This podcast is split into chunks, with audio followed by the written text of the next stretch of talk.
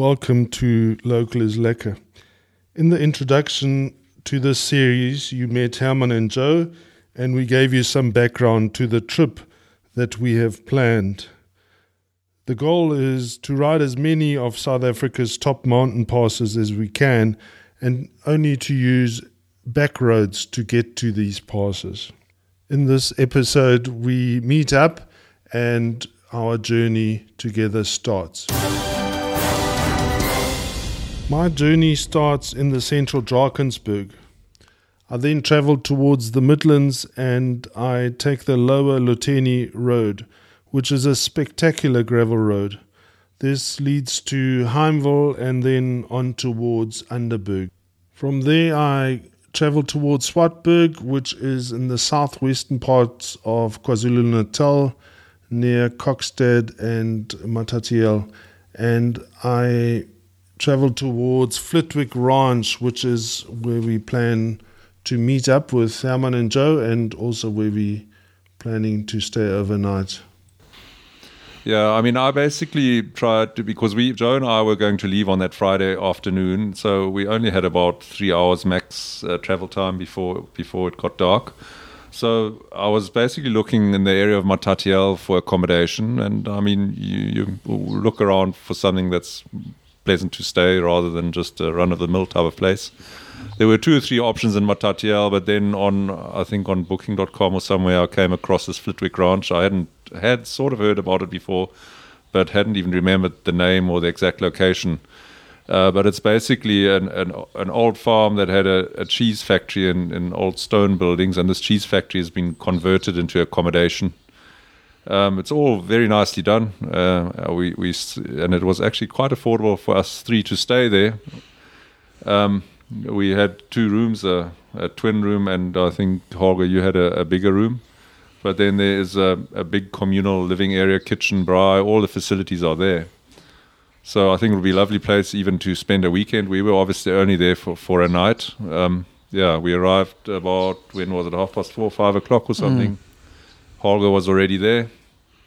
Had a nice evening, and uh, yeah, the next morning we then started with uh, with a with a big route, a big tour.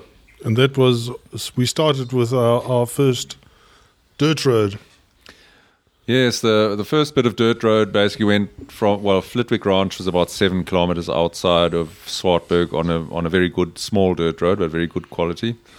And then we went back to Swartberg and along there, uh, from there to Matatiel. Uh, normally, I think one would probably drive on the tar road down to Kokstad and then go to Cedarburg and, and Matat. But we took the dirt road that goes across directly from uh, Swartberg to Matatiel. It's a fair distance, I think, maybe 60 k's or so. Uh, but again, a, a, very good road. I mean, I, I, guess some of these roads, if they are wet, they might be slippery. But uh, we, we were quite lucky on our trip. Um, I think the time of the year that we planned it is just before the rainy season, but we could have had some rain. We managed to dodge some rain as well further on in the trip. But it was a great road to start our ride on. It was pretty easygoing district road, not many steep parts and not many curves, so quite a fast ride there into Matat. Mm. I think we also just missed the the snow of a week before. Yeah, we were very happy that we didn't travel one week before, very, it being very cold. It was still a bit of bit chilly the first few days we traveled, but with the right clothing, uh, it was great. I mean, the sun was out, and um, we had a bit of uh, mist or so in the coming two days, but um, uh, it got warmer as we got further west. Yeah, I've always wanted to know what happens at the bottom end of Lesotho, and I, am very chuffed that we that we explored that a little bit. Yeah, from Matat, we in Matat we bought some basic groceries that we thought we would need for the next day, and then we headed to Mount Fletcher along the R56 on tar, and then um, because Joe's bike does not have such a big tank, we had to fill up frequently, and um, we knew that after Mount Fletcher, uh, it would be difficult to get fuel for, for quite a long time because even Rhodes, the, the town that we stayed in, I don't think has a filling station. So we filled up in Mount Fletcher, and then about 10 k's outside Mount Fletcher, we turned right onto a, a dirt road, the first dirt pass. I think it's called the Pitseng Pass, uh, which connects to the bottom of the Naude's Nek Pass. Um, along that road, uh, we. I, I think most people kind of bypass that. It looks like it's, yeah, it's I think I think it's not a very well known road. I Yeah, think uh, but it's people worth it. people who do know about Naude's Nek and Rhodes, I think they normally go on. They continue from Mount Fletcher along the R56 to Maclear, which now has a new name. I can't remember it, and then they go up from Maclear to to the Naude's Nek Pass. But we took this shortcut. It is actually shorter, and it's it was a fairly good road. I had been on it before with my father-in-law in the car. Um, it was actually better than the Naude's Nek Pass itself, so no problem going up there. Uh, it might be different in, in wet and rainy conditions, but for us it was perfect. And it was a beautiful day. It was sunny and clear. One could really see very far. A nice warm winter sun or early spring sun. Yeah, so uh, we stopped for a little picnic coffee there along the way because uh, in Holger's car we had a, a box and a camping fridge with some basics, a little gas cooker, so that if we wanted we could stop by the side of the road or even self cater. Uh, and that came in quite handy. There was a lot of stuff in Holger's car that we would not have taken along if, if Holger wasn't there because obviously on the bike you have limited packing space. Yeah, that was really lovely to have that kind of fallback option and uh, also have a proper plunger for real coffee. and we enjoyed those breaks, definitely. But having said that, you know, I think what, what, what I also find uh, uh, like a real nice challenge to achieve is to go on a, a trip like this where you have to pack everything on your bike. Um, you know, some people do do this completely self-catered. They have a, a tent, uh, they have their cooking equipment, everything. They have top boxes and panniers on their bikes. I've never really had panniers. I've had a top box, but I sold it with my previous bike. At the moment, I don't actually have anything, so I would have to tie some other luggage onto my bike. Um, yeah, but some people are very well equipped and they can go totally independently and just buy sort of food for one or two days, carry everything with them, cook everything, stay in a tent. So uh, yeah, but we we had it easy because we had all the space in the car to send our stuff with, which obviously also made the bike lighter and the riding a little bit easier. Yeah. Um, when we got to Naude's Nek to the top, and, and I really want to recommend that route for anybody that goes to the, the Eastern Cape, is just take that route. Do it. I mean, most most people have got a 4x4 somewhere or a double cab. And uh, I didn't have to use my 4x4 once. As long as there's a bit of clearance, um, just take a different route next time you're going to the Eastern Cape and, and cross over the Nu- Naude's Nek Pass, stay over at Rhodes. Um, it's a, it's a lo- lovely little village. So at the top of uh, Naude's Nek, we, we, we I thought I was in Scotland again. There was this beautiful, beautiful old, uh, not, can't be that old, but this beautiful lodge um, where, where we popped in. Yeah, uh, it actually looked like an old castle, as you say, probably not that old. Tenahead uh, hotel or lodge. Um, beautiful place, um, very stylish, um, possibly a little bit above our pay grade, but uh, definitely worth it for a, um, for a break, which we had there.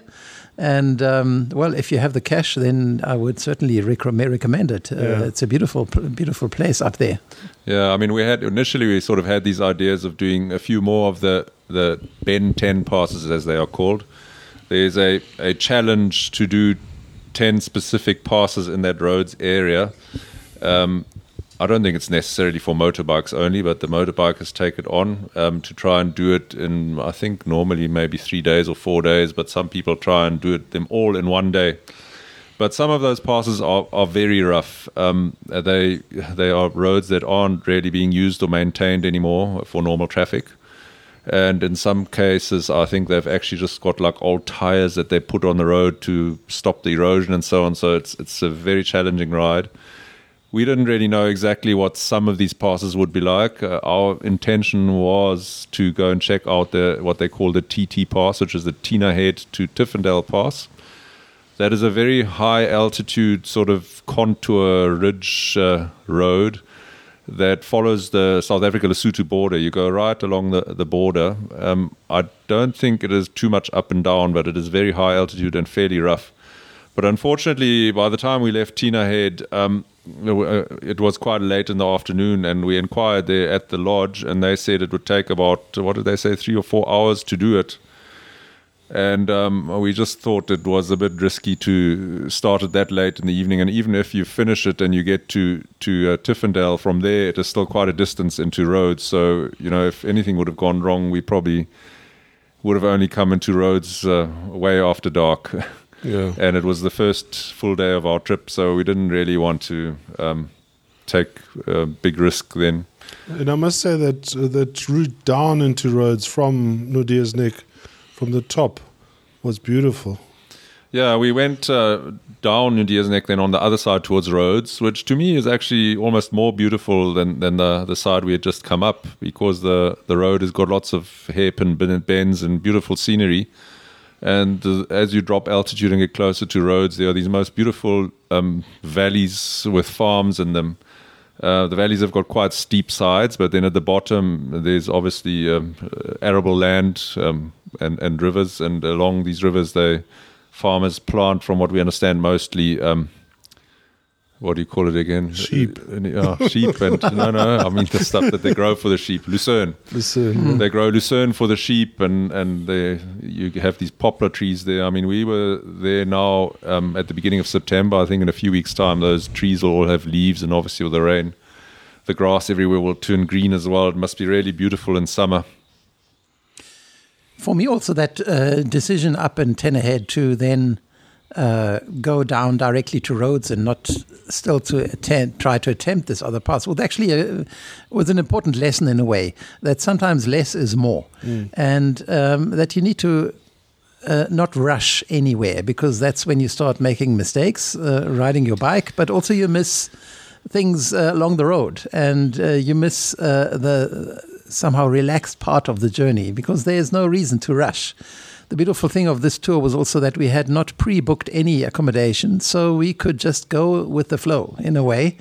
And um, so I think that was important for me to just click at that point in time that this is not about doing this or doing that, but it's about uh, enjoying the ride and taking the time you need, and uh, also in, in a way planning for um, any uh, any problems which might occur. That you should try to be at your destination around three or four four p.m. or so, um, just to have that extra one or two hours if if there are any issues that you can deal with them.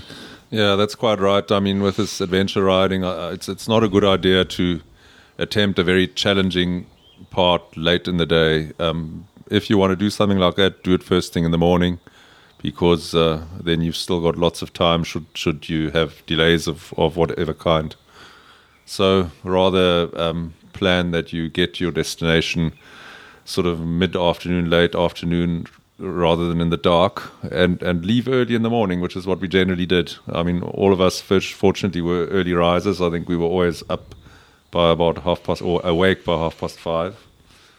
Um, and it was actually quite nice the way we, we all had our morning coffee and rusks and then gradually got up and about an hour, hour and a half later we got going in the mornings. what I also learned on this trip is that, and we we got the first lesson was in Rhodes is that breweries are always closed when I'm in town.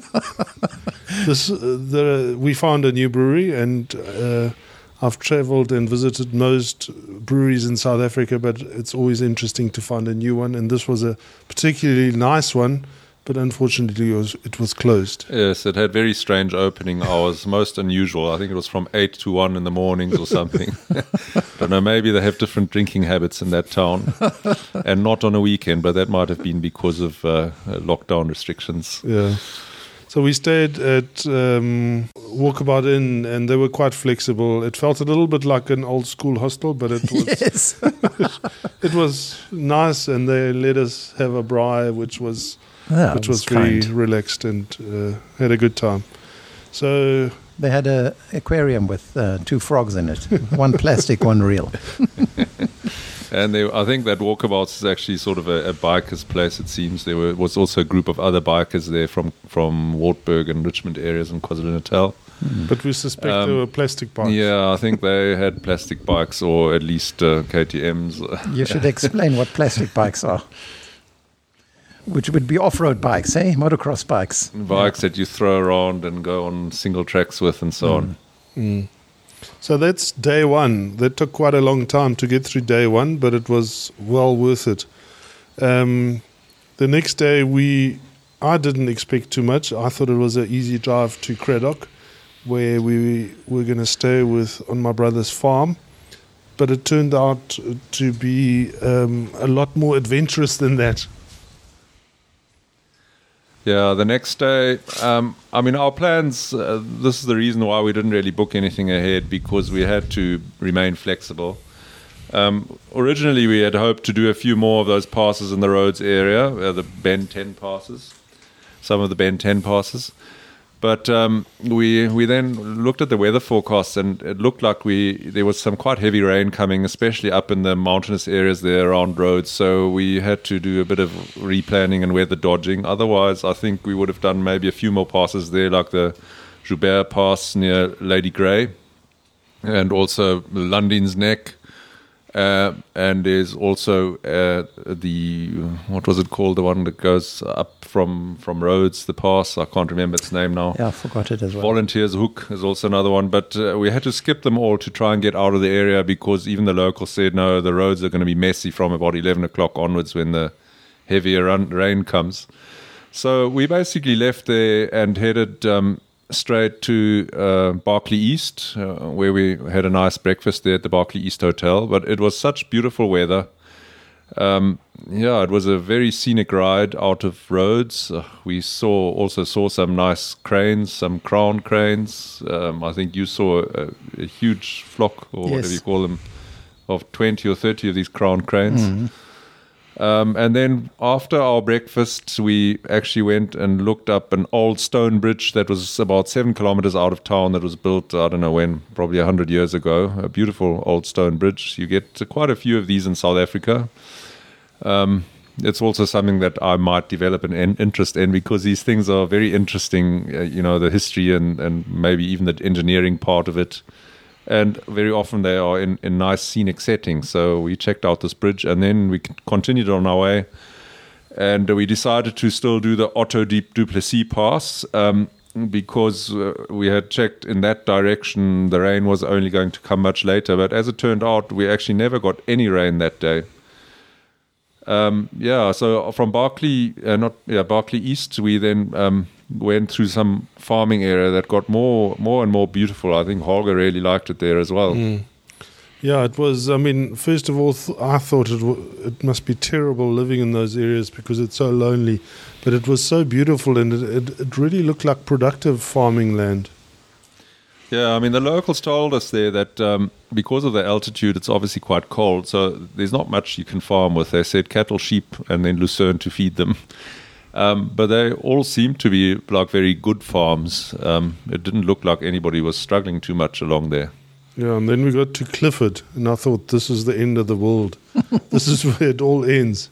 Small little, um, I think there was one house and uh, a big sign, Clifford, and and this thing just carried on this this road. And at that stage, I, I still didn't. Re- I thought Herman was just taking us on a dirt track.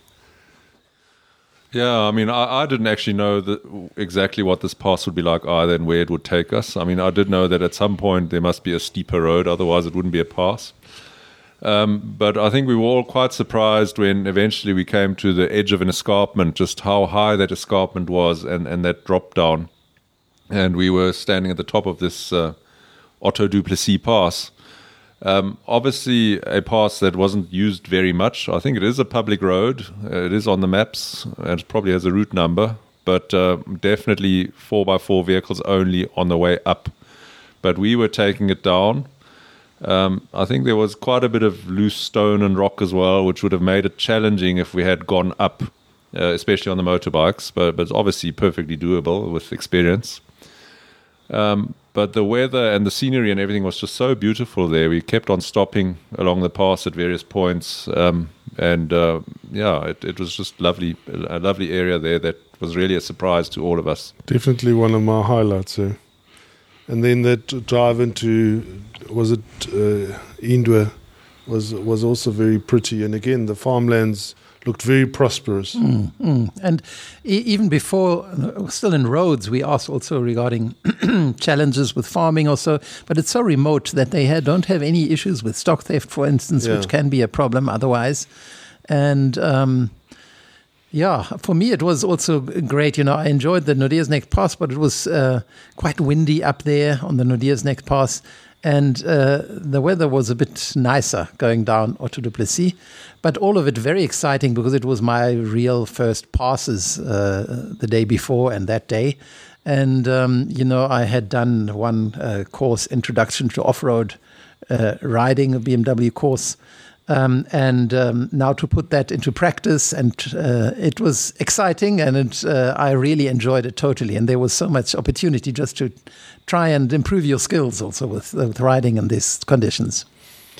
Yeah, I mean, uh, Joe really did well. I think on on that Otto du Plessis, I think was probably your first really challenging pass. But It was all downhill, so you just had to sort of control your speed and look up and choose your own little uh, route or whatever you call it. Um, we we we rode quite far apart, which I think is better because if you follow somebody too closely, you have this tendency to watch somebody else's rear wheel and follow him. And if that person makes a mistake and falls, then you're going to fall there as well.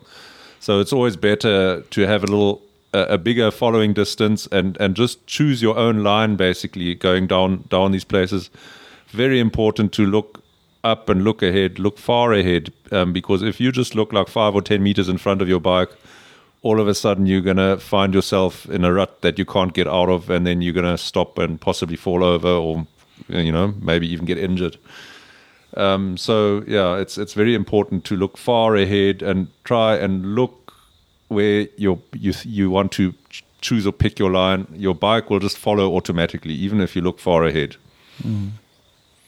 And then I felt sorry for, for Joe because it, it seemed like we hit the first tar road and Joe was winding it and he was he was trying to uh, lie flat to, to to not get too much resistance. Well, I think we had quite quite a bit of wind uh, still on that day. I, I, be, I believe it was crosswinds, uh, and um, there you can also see that it's a smaller bike. It's not only got uh, less power but also less weight in it, so it uh, is more susceptible to these crosswinds. And I really tried to be as aerodynamic as possible. Must have looked uh, quite silly, but I didn't see myself, luckily.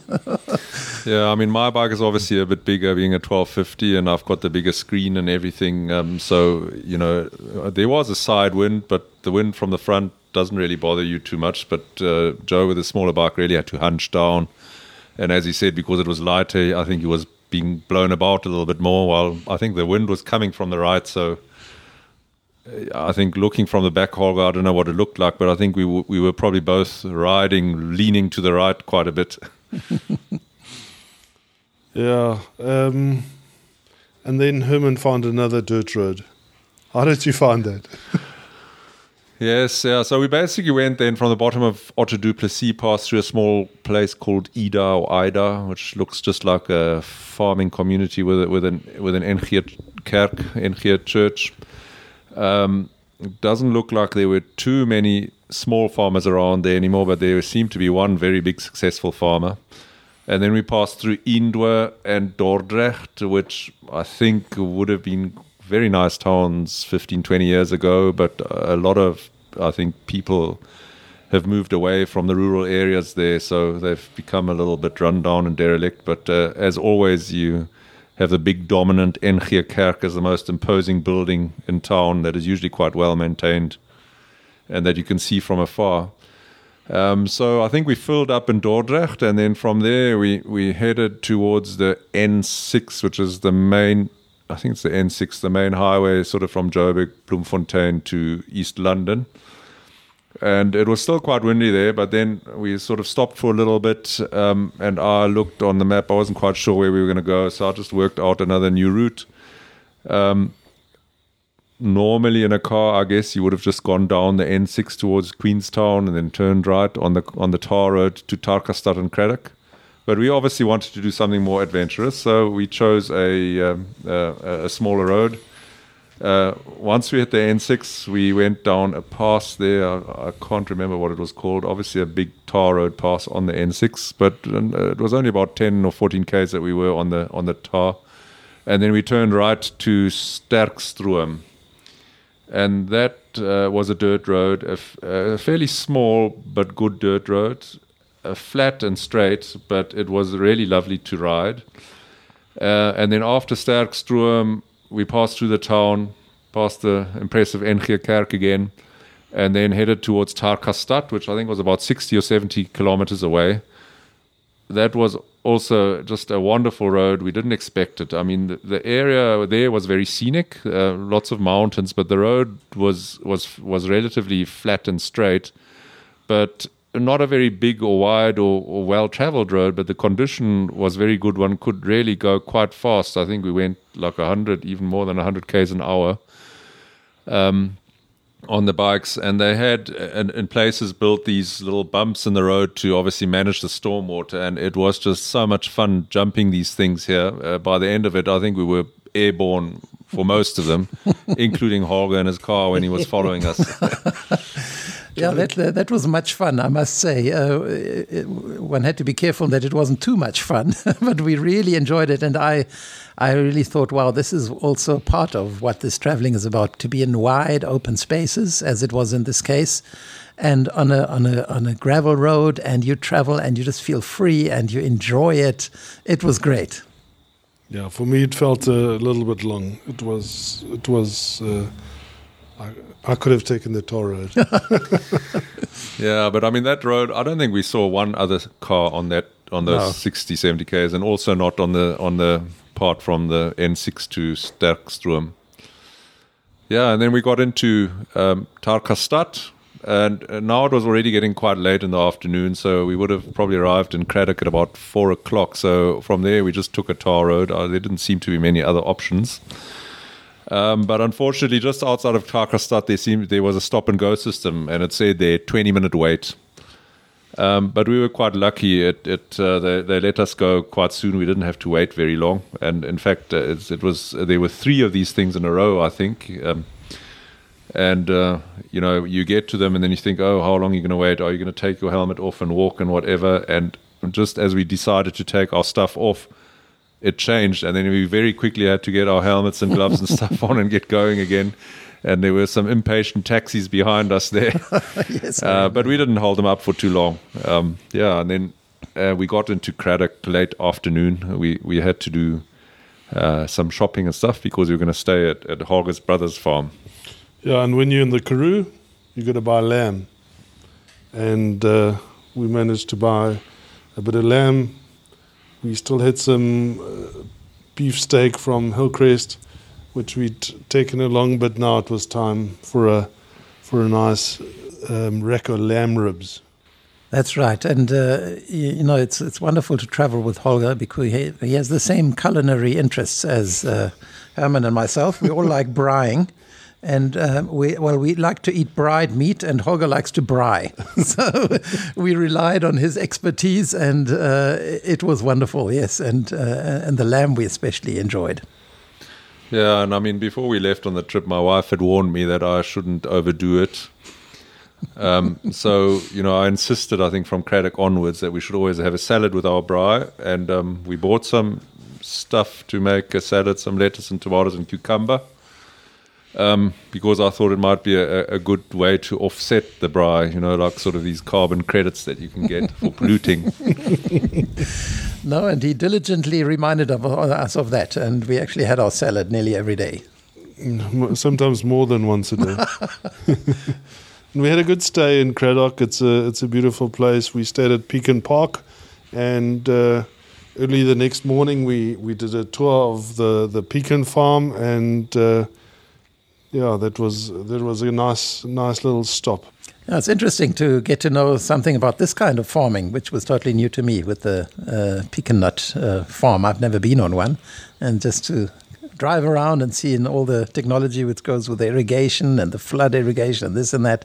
Um, that was that was interesting. Yeah, yeah I mean, I, I, also found it interesting actually. Um, it seemed to be the only pecan farm there in that area. At least I don't know. Maybe there are others in the Cradock area, but I think Holger's brother is a bit of a pecan pioneer.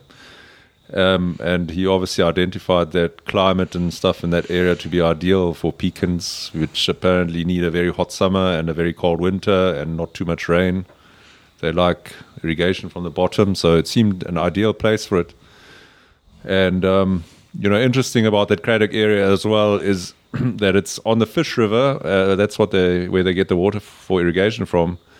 But that whole, a lot of that agriculture there with the irrigation wouldn't actually be if it hadn't been for that Orange Fish River scheme, which I clearly remember learning about in uh, in primary school many many years ago. So basically, the Gariep Dam on the Orange River was built uh, to collect water, and then tran- that water was trans- is transferred um, via big tunnels. I think they're about 50 or 70 kilometers long to the top of the Fish River Valley and if it wasn't for these water transfers, I don't think there would be as much agriculture in that area, or at least with irrigation, uh, because it's quite an intensively irrigated valley, the Fish River Valley.